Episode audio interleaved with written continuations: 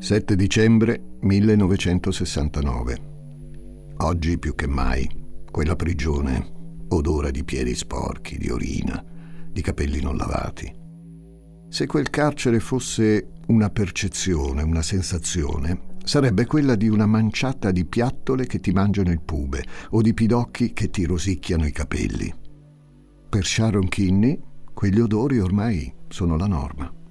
Ma lei, da sempre, è superiore alle cose della terra. E di fare la polvere dentro quel carcere messicano non gliene frega più una mazza. L'inquietudine è superiore alle leggi di un paese, di qualsiasi paese, il Messico, gli States, sa Dio.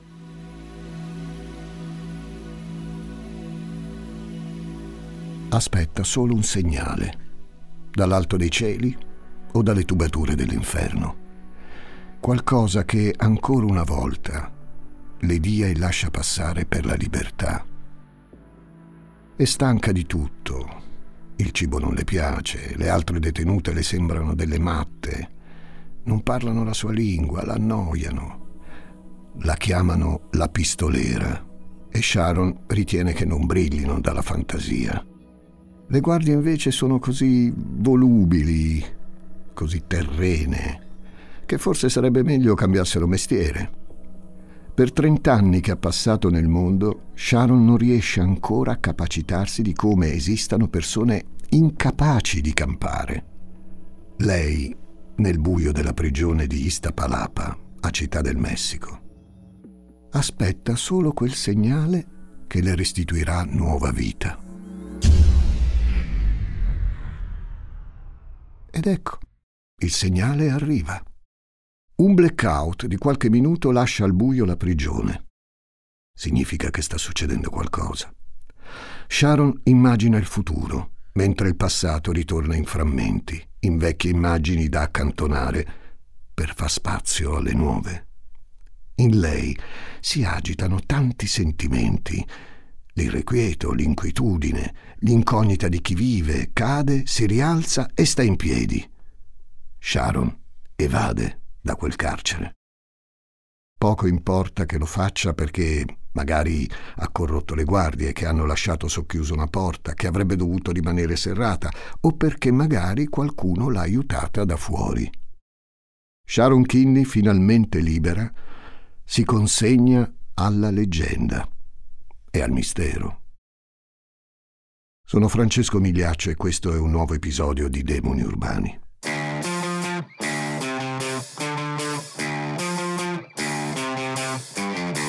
Gli ascoltabili presenta Demoni Urbani, il lato oscuro delle città.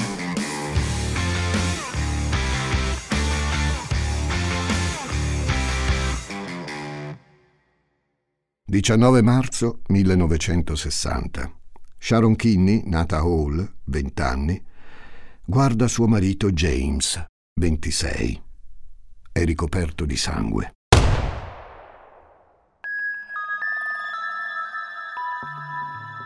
In effetti Sharon è entrata nella loro camera da letto perché ha sentito il suono di uno sparo. Ok, James le pistole le colleziona, ma quel colpo così orribile l'ha spaventata e faceva bene a essersi preoccupata. Hanno sparato a James, che si muove respirando per gli ultimi attimi della sua esistenza, mentre il sangue cola ovunque, dalla bocca, dal naso, dalla ferita sulla nuca. Poi l'attenzione di Sharon cade sulla figlioletta, Dana, di due anni e mezzo. Come fosse imbambolata, guarda anche lei il papà che, se non è morto, poco ci manca. Che orrore, pensa Sharon, deve essere stata la pupa. Ha preso la calibro 22 di papà James pensando fosse un giocattolo e ha sparato.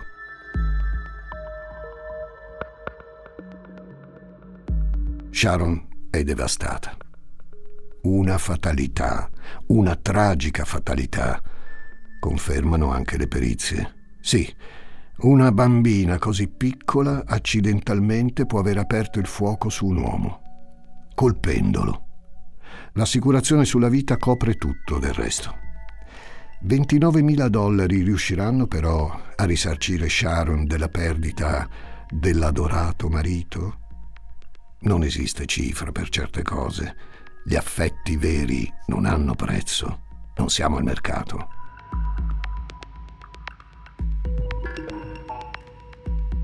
Il tema però è che non esiste nessun adorato marito. Nel senso che da pochi mesi prima dell'incidente che è costato la vita a James, lui e sua moglie Sharon non si sopportano più. Anche incrociarsi a tavola è odioso.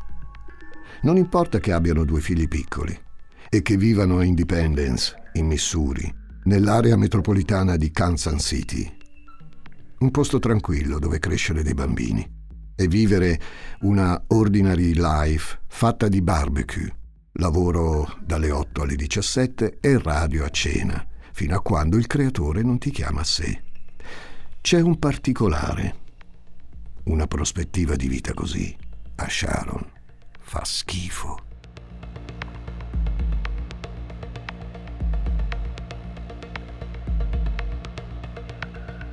A Independence Sharon c'è nata, quando il cognome era ancora Hall, prima che prendesse quello di suo marito.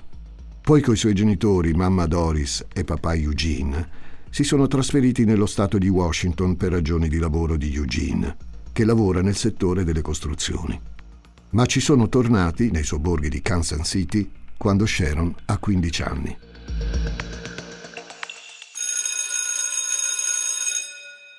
Qui ha frequentato le superiori senza particolari guizzi, dal punto di vista scolastico, però. Perché sotto il profilo umano, invece, Sharon è una ragazza audace, quasi disinibita rispetto alle compagne di scuola che seguono invece una condotta rigida. Sharon è molto graziosa, ha i lineamenti decisi e puliti, lo sguardo magnetico, un certo carisma. Da star misteriosa e al contempo trascinante di vecchi film hollywoodiani anni 50. Un tipo alla June Ellison o alla Mercedes McCambridge. Rispetto alle persone della sua età, ha qualcosa in più, qualcosa che attrae i ragazzi, compreso John Bolsis un coetaneo che frequenta le superiori insieme a lei. Hanno una relazione, ma Sharon, per quanto sia attratta dal ragazzo, lo trova troppo provincialotto per i suoi gusti. Sharon vorrebbe volare altrove, trovare un uomo vero che la porti lontana dal Missouri, verso città sfavillanti e luoghi incredibili, via da un epilogo da moglie perfetta, da catalogo cui sembra destinata come tante altre liceali americani di quegli anni. Ma Sharon resiste, poiché crede che il fato abbia in serbo altre carte per lei. Nel 1956, durante l'estate, riceve la telefonata di James Kinney. James studia presso la Brighton Young University, nello Utah, ma è tornato in Missouri per trovare la famiglia. Hanno qualche amico in comune e James ci tenta.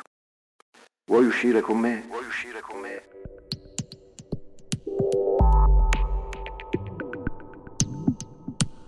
Sharon si illude che quel ragazzo possa essere l'uomo dei sogni e vivono un'estate meravigliosa. Lui è un mormone, anche discretamente osservante. Lei è una ragazza libera, ma nonostante le divergenze sembrano intendersi. James è un uomo ambizioso e Sharon pensa che riuscirà a fare strada e diventare qualcuno che la condurrà lontano dal Missouri. E in effetti lui la porta lontano dal Missouri, ma solo per completare gli studi.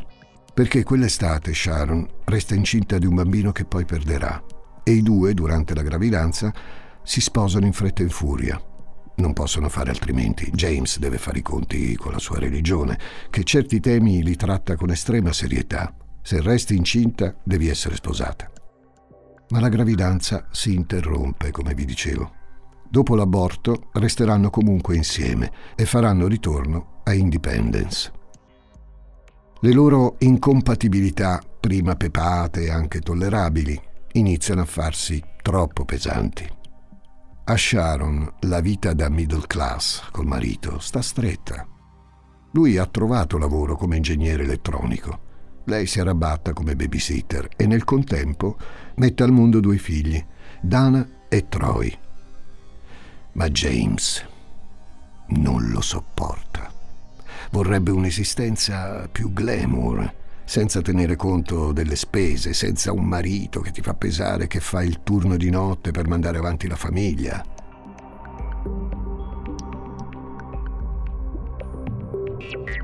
Frustrata, irritata dal marito che sembra avere interesse solo per le armi che colleziona, Sharon riprende i contatti con John Bolsis, con cui mantiene una relazione extraconiugale di cui arriva voce anche a James.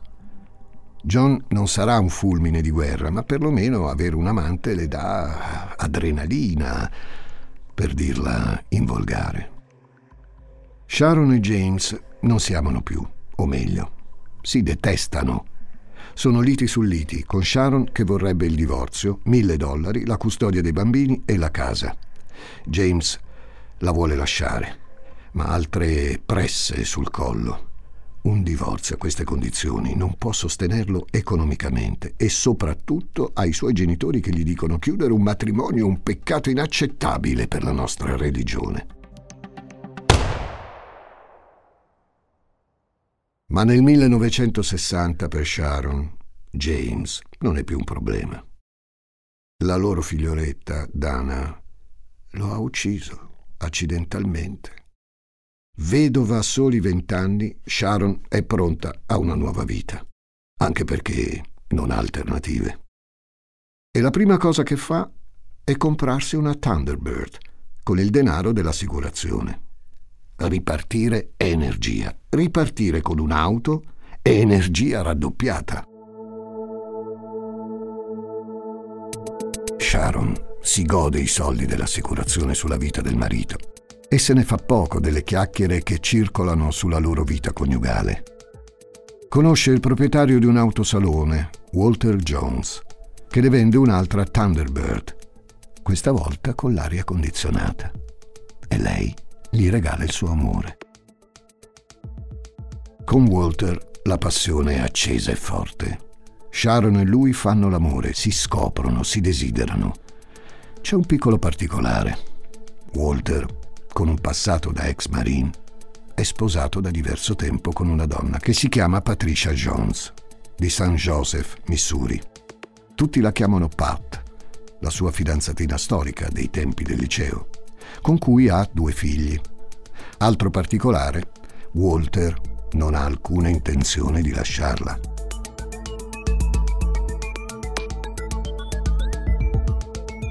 Sharon però insiste, arrivando persino a invitare l'uomo a passare un periodo insieme sulla West Coast.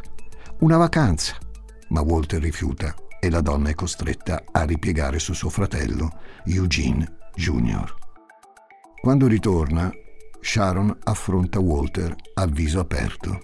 Gli dice, sono incinta di una creatura che probabilmente sarà illegittima, dato che lui non ha intenzione di divorziare da Pat. Walter è secco. Non può tenerlo quel bambino. Non vuole lasciarla a sua moglie. Basta. Tra Sharon e lui deve finire. Sharon ha la vista annebbiata e poco lucida. Non può perdere. Perché Walter non dovrebbe lasciare sua moglie per lei? Pat è una donna così ordinaria. E Sharon allora la contatta. Le telefona sul posto di lavoro presso cui Pat è impiegata. Le dice che il marito ha una relazione con sua sorella, sua di Sharon, intendo e la invita a incontrarsi nel pomeriggio per parlarne dal vivo. Pat, un po' riluttante, accetta. È un ordinary woman, come si usa dire, ma non è una cretina. Ha capito che nel suo matrimonio ci sono delle crepe e dunque tanto vale provare a capire chi sia questa persona. Pat però a casa non ci torna. La sera del 26 maggio 1960. Il marito Walter entra in agitazione. Ma dove se n'è andata? Dove è finita? I colleghi della moglie avevano capito che doveva incontrarsi con una donna misteriosa. E allora Walter incomincia a vederci chiaro. chiama l'ex amante Sharon, che confessa. Sì, ci siamo viste per parlare. Ma poi io l'ho vista vicino a casa vostra, che discuteva con un uomo vicino a una Chevrolet verde. Ma non ne so più nulla, giuro.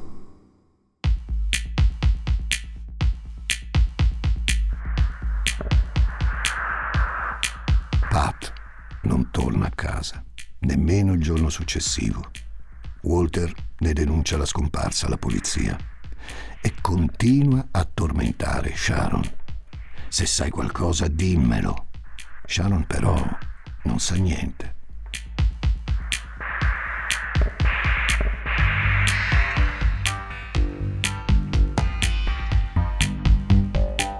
Walter non le crede. Prende una chiave affilata e gliela punta alla gola. Farebbe meglio a muoversi a trovare Pat, il prima possibile.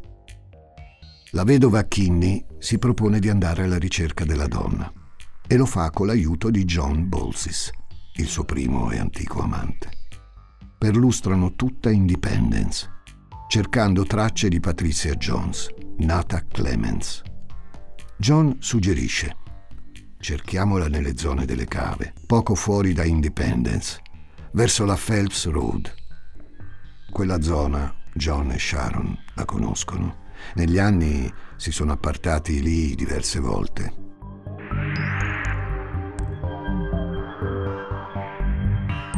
E cercano, cercano, cercano. No, che dico? Pat, la trovano quasi subito. La donna indossa un maglione nero, una gonna gialla.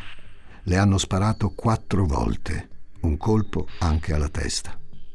È morta probabilmente da diverse ore. E dato che dell'uomo della Chevrolet si sa poco e niente, Sharon è l'ultima persona ad averla vista in vita. It's Kaylee Cuoco for Priceline. Ready to go to your happy place for a happy price? Well, why didn't you say so? Just download the Priceline app right now and save up to 60% on hotels. So, whether it's Cousin Kevin's Kazoo concert in Kansas City, go Kevin, or Becky's Bachelorette Bash in Bermuda, you never have to miss a trip ever again. So, download the Priceline app today. Your savings are waiting. Go to your happy place for a happy price. Go to your happy price, Priceline. Ciao, sono intelligenza artificiale. Per gli amici AI. Cecilia Zagarrigo mi ha invitato a confrontarmi con Elisa Nicoli, Andrea Grieco, Marco Dixi e tanti altri famosi divulgatori. Gli ruberò il lavoro? Scopritelo ascoltando Intelligenza Reale. Sharon, Walter e John vengono subito interrogati dalla polizia e sottoposti alla macchina della verità. I due uomini non hanno problemi. Sharon invece si rifiuta, nonostante risponda a tutte le domande della polizia. In parallelo si cerca l'arma del delitto, che però non viene mai trovata. Si tratta, con tutta probabilità, di una calibro 22, poiché un proiettile da pistola di quel tipo viene rinvenuto nella stessa area. Lo preciso, non è quella che ha ucciso James Kinney. Quella è stata sequestrata dalla polizia dopo la morte dell'uomo.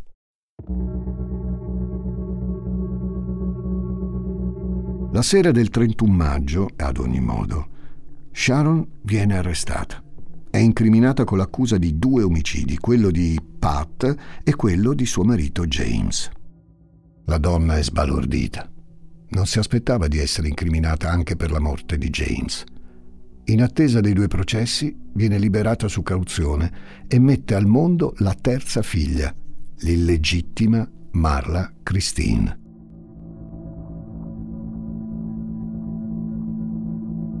Quando inizia il processo per la morte di Pat, l'anno dopo, Sharon Kinney è sotto gli occhi di tutti. Ma sembra fregarsene.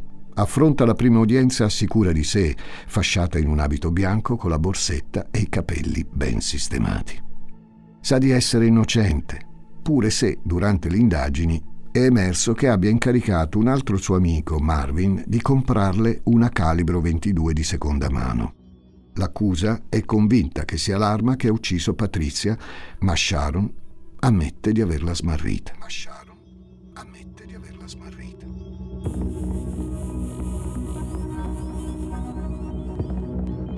Durante le indagini, allora, la perizia balistica confronta i proiettili trovati sul corpo della vittima con, pensate un po', quelli che il vecchio proprietario della pistola, poi rivenduta, aveva sparato contro un albero. La perizia è sicura, i proiettili non corrispondono. Seduta al banco degli imputati, Sharon non riesce a trattenere il sorriso. La giuria è catturata dai suoi modi, dalla sua energia. In nemmeno due ore di udienza è dichiarata non colpevole. I giurati, tutti maschi, esultano. La donna si avvicina al giudice Stevens e gli firma un autografo. Ma c'è ancora il processo legato alla morte di suo marito, James, che inizia l'8 giugno 1962. I giurati sono 11 uomini e una donna.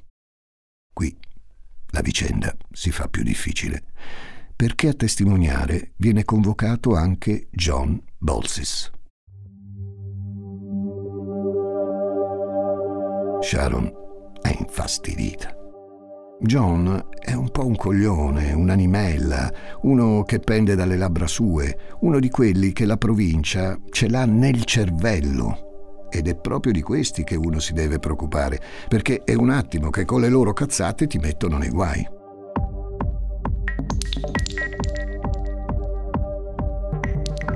E infatti John fa casino. Osserva la giuria con stupore e meraviglia, con la consueta espressione da ma, ma che ci faccio io qui? E rivela un particolare da non poco. Prima del marzo 1960, mentre il matrimonio tra i Kinney era in pezzi, Sharon gli aveva chiesto Johnny, ma se ti do mille dollari, lo ammazzi mio marito? John ci ripensa, dice Forse Sharon scherzava, ma serve a poco, perché i giurati questa se la sono segnata e a poco serve che Doris, la madre di Sharon, ricordi quanto facilmente il defunto genero lasciasse le armi in giro, in casa, alla portata dei bimbi. Sharon viene condannata al carcere a vita e finisce in galera, dove porta con sé una Bibbia, ago, filo e bigodini. Ma lo sa, come sempre, che il destino ha pronte per lei nuove carte. Lei aspetta novità.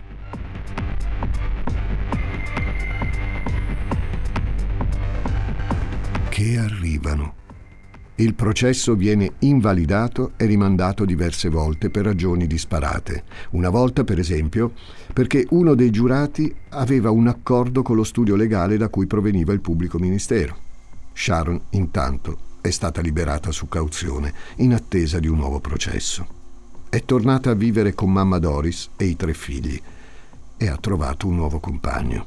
Si chiama Samuel Francis Pugliese, detto Frank.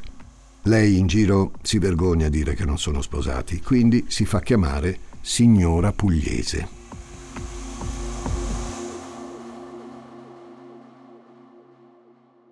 Frank è un fanfarone, un ex parrucchiere con un passato da vagabondo, uno che ama chiacchierare tanto è l'ennesimo scemo per Sharon, ma perlomeno è uno che la fa viaggiare. E infatti i due guidano in direzione Messico, lasciando per sempre Independence il 12 settembre 1964. Lei tecnicamente può, purché si presenti in aula quando il nuovo processo sarà convocato, intorno alla fine di ottobre di quell'anno.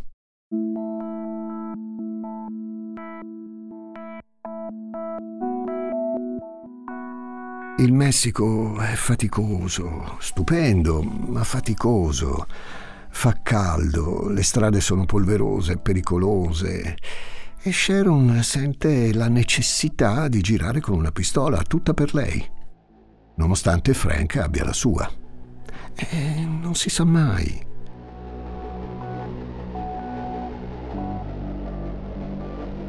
I due si registrano all'Hotel Gin di Città del Messico come marito e moglie.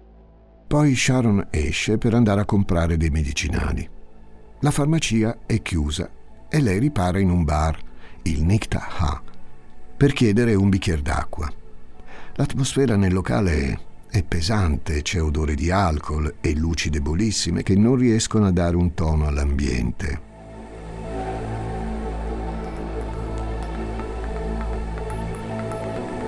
Sharon finisce a fianco di un uomo di 35 anni, di nome Francisco Ordóñez Paredes, di origini messicane ma che vive negli States e che nel paese si trova in vacanza. Francisco lavora a Chicago, fa lo speaker radiofonico in doppia lingua. L'uomo le offre da bere alcuni drink e le propone di riaccompagnarla all'hotel Gin. Solo che la sua auto va in un'altra direzione, quella del motel Lavada, dove Francisco soggiorna.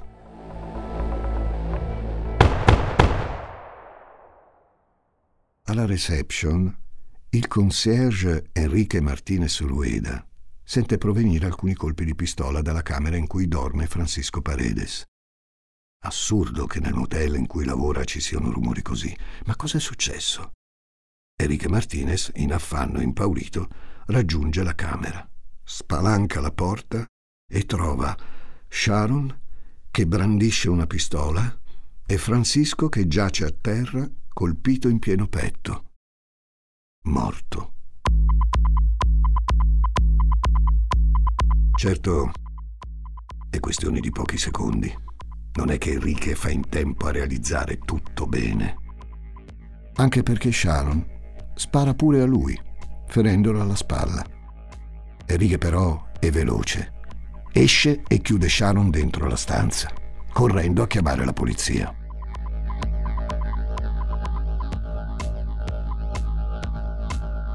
Non avevo intenzione di ucciderlo, ma lui mi ha fatto delle avance e io mi sono solo difesa, confessa Sharon alla polizia messicana, che però non le crede. La donna viene arrestata con l'accusa di aver ucciso Francisco e di aver ferito Enrique. Secondo chi la vuole colpevole, avrebbe sparato a Francisco dopo che lui l'aveva sorpresa a rubargli dei soldi. In Messico intanto si scopre qualcosa. L'arma del delitto è una calibro 22. Una perizia balistica proverà che si tratta della stessa che ha ucciso Pat Clemens Jones. Ma né bis in idem vuole il brocardo. E negli Stati Uniti un imputato non può essere processato due volte per lo stesso reato nella medesima giurisdizione. E Sharon, per quell'omicidio, è stata assolta. Mentre Frank Pugliese viene stradato negli States dove finirà processo per altri reati, in Messico Sharon viene portata in carcere. Dagli Stati Uniti, non essendosi presentata al nuovo processo per l'omicidio del marito, è scattato nei suoi riguardi un mandato d'arresto. Di prigioni in Messico Sharon ne cambia diverse, mentre il suo avvocato le tenta tutte per riuscire a farla liberare in attesa del processo che però arriva con sentenze pesanti. La donna viene condannata a 13 anni di reclusione e viene condotta al carcere di Istapalapa, dove le altre detenute la chiamano la pistolera.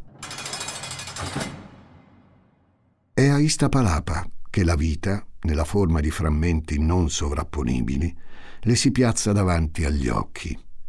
I frammenti sono disordinati, colorati, veri, le ricordano che in fondo la sua esistenza è stata movimentata. Lontana dai crismi della ordinary woman che sarebbe diventata Independence se le cose non avessero preso un corso così agitato, diciamo.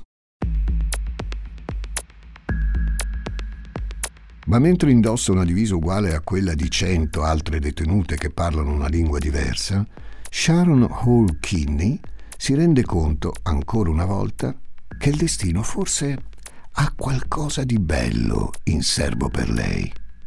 Sharon aspetta solo un segnale.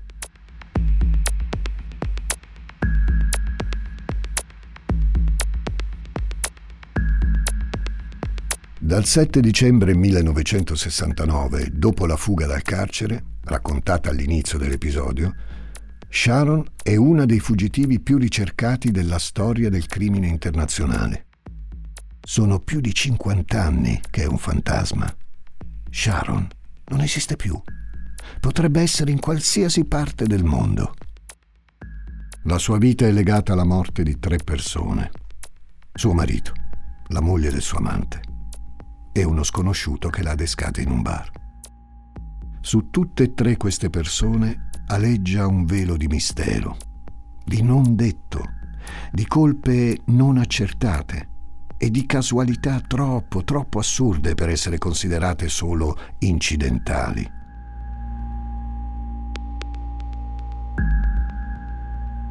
Quel che è vero è che Sharon non è più, se non nella leggenda, negli articoli dell'epoca che sono serviti da fonte per questo episodio.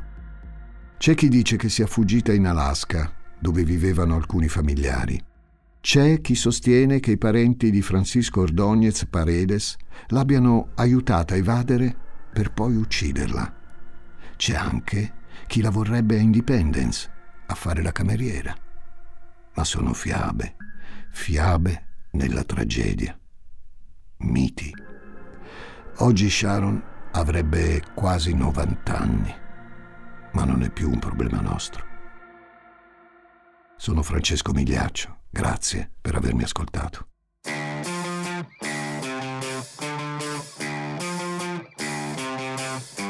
Le musiche di questo episodio sono di Algoritmo, un progetto di Massimiliano Pambianco.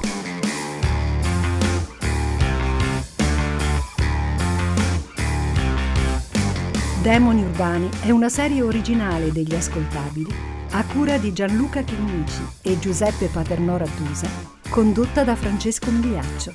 Questa puntata è stata scritta da Giuseppe Paternò Raddusa, editing e sound design di Francesco Campeotto e Alessandro Levrini, prodotto da Giacomo Zito e Ilaria Villani in esclusiva per Spotify.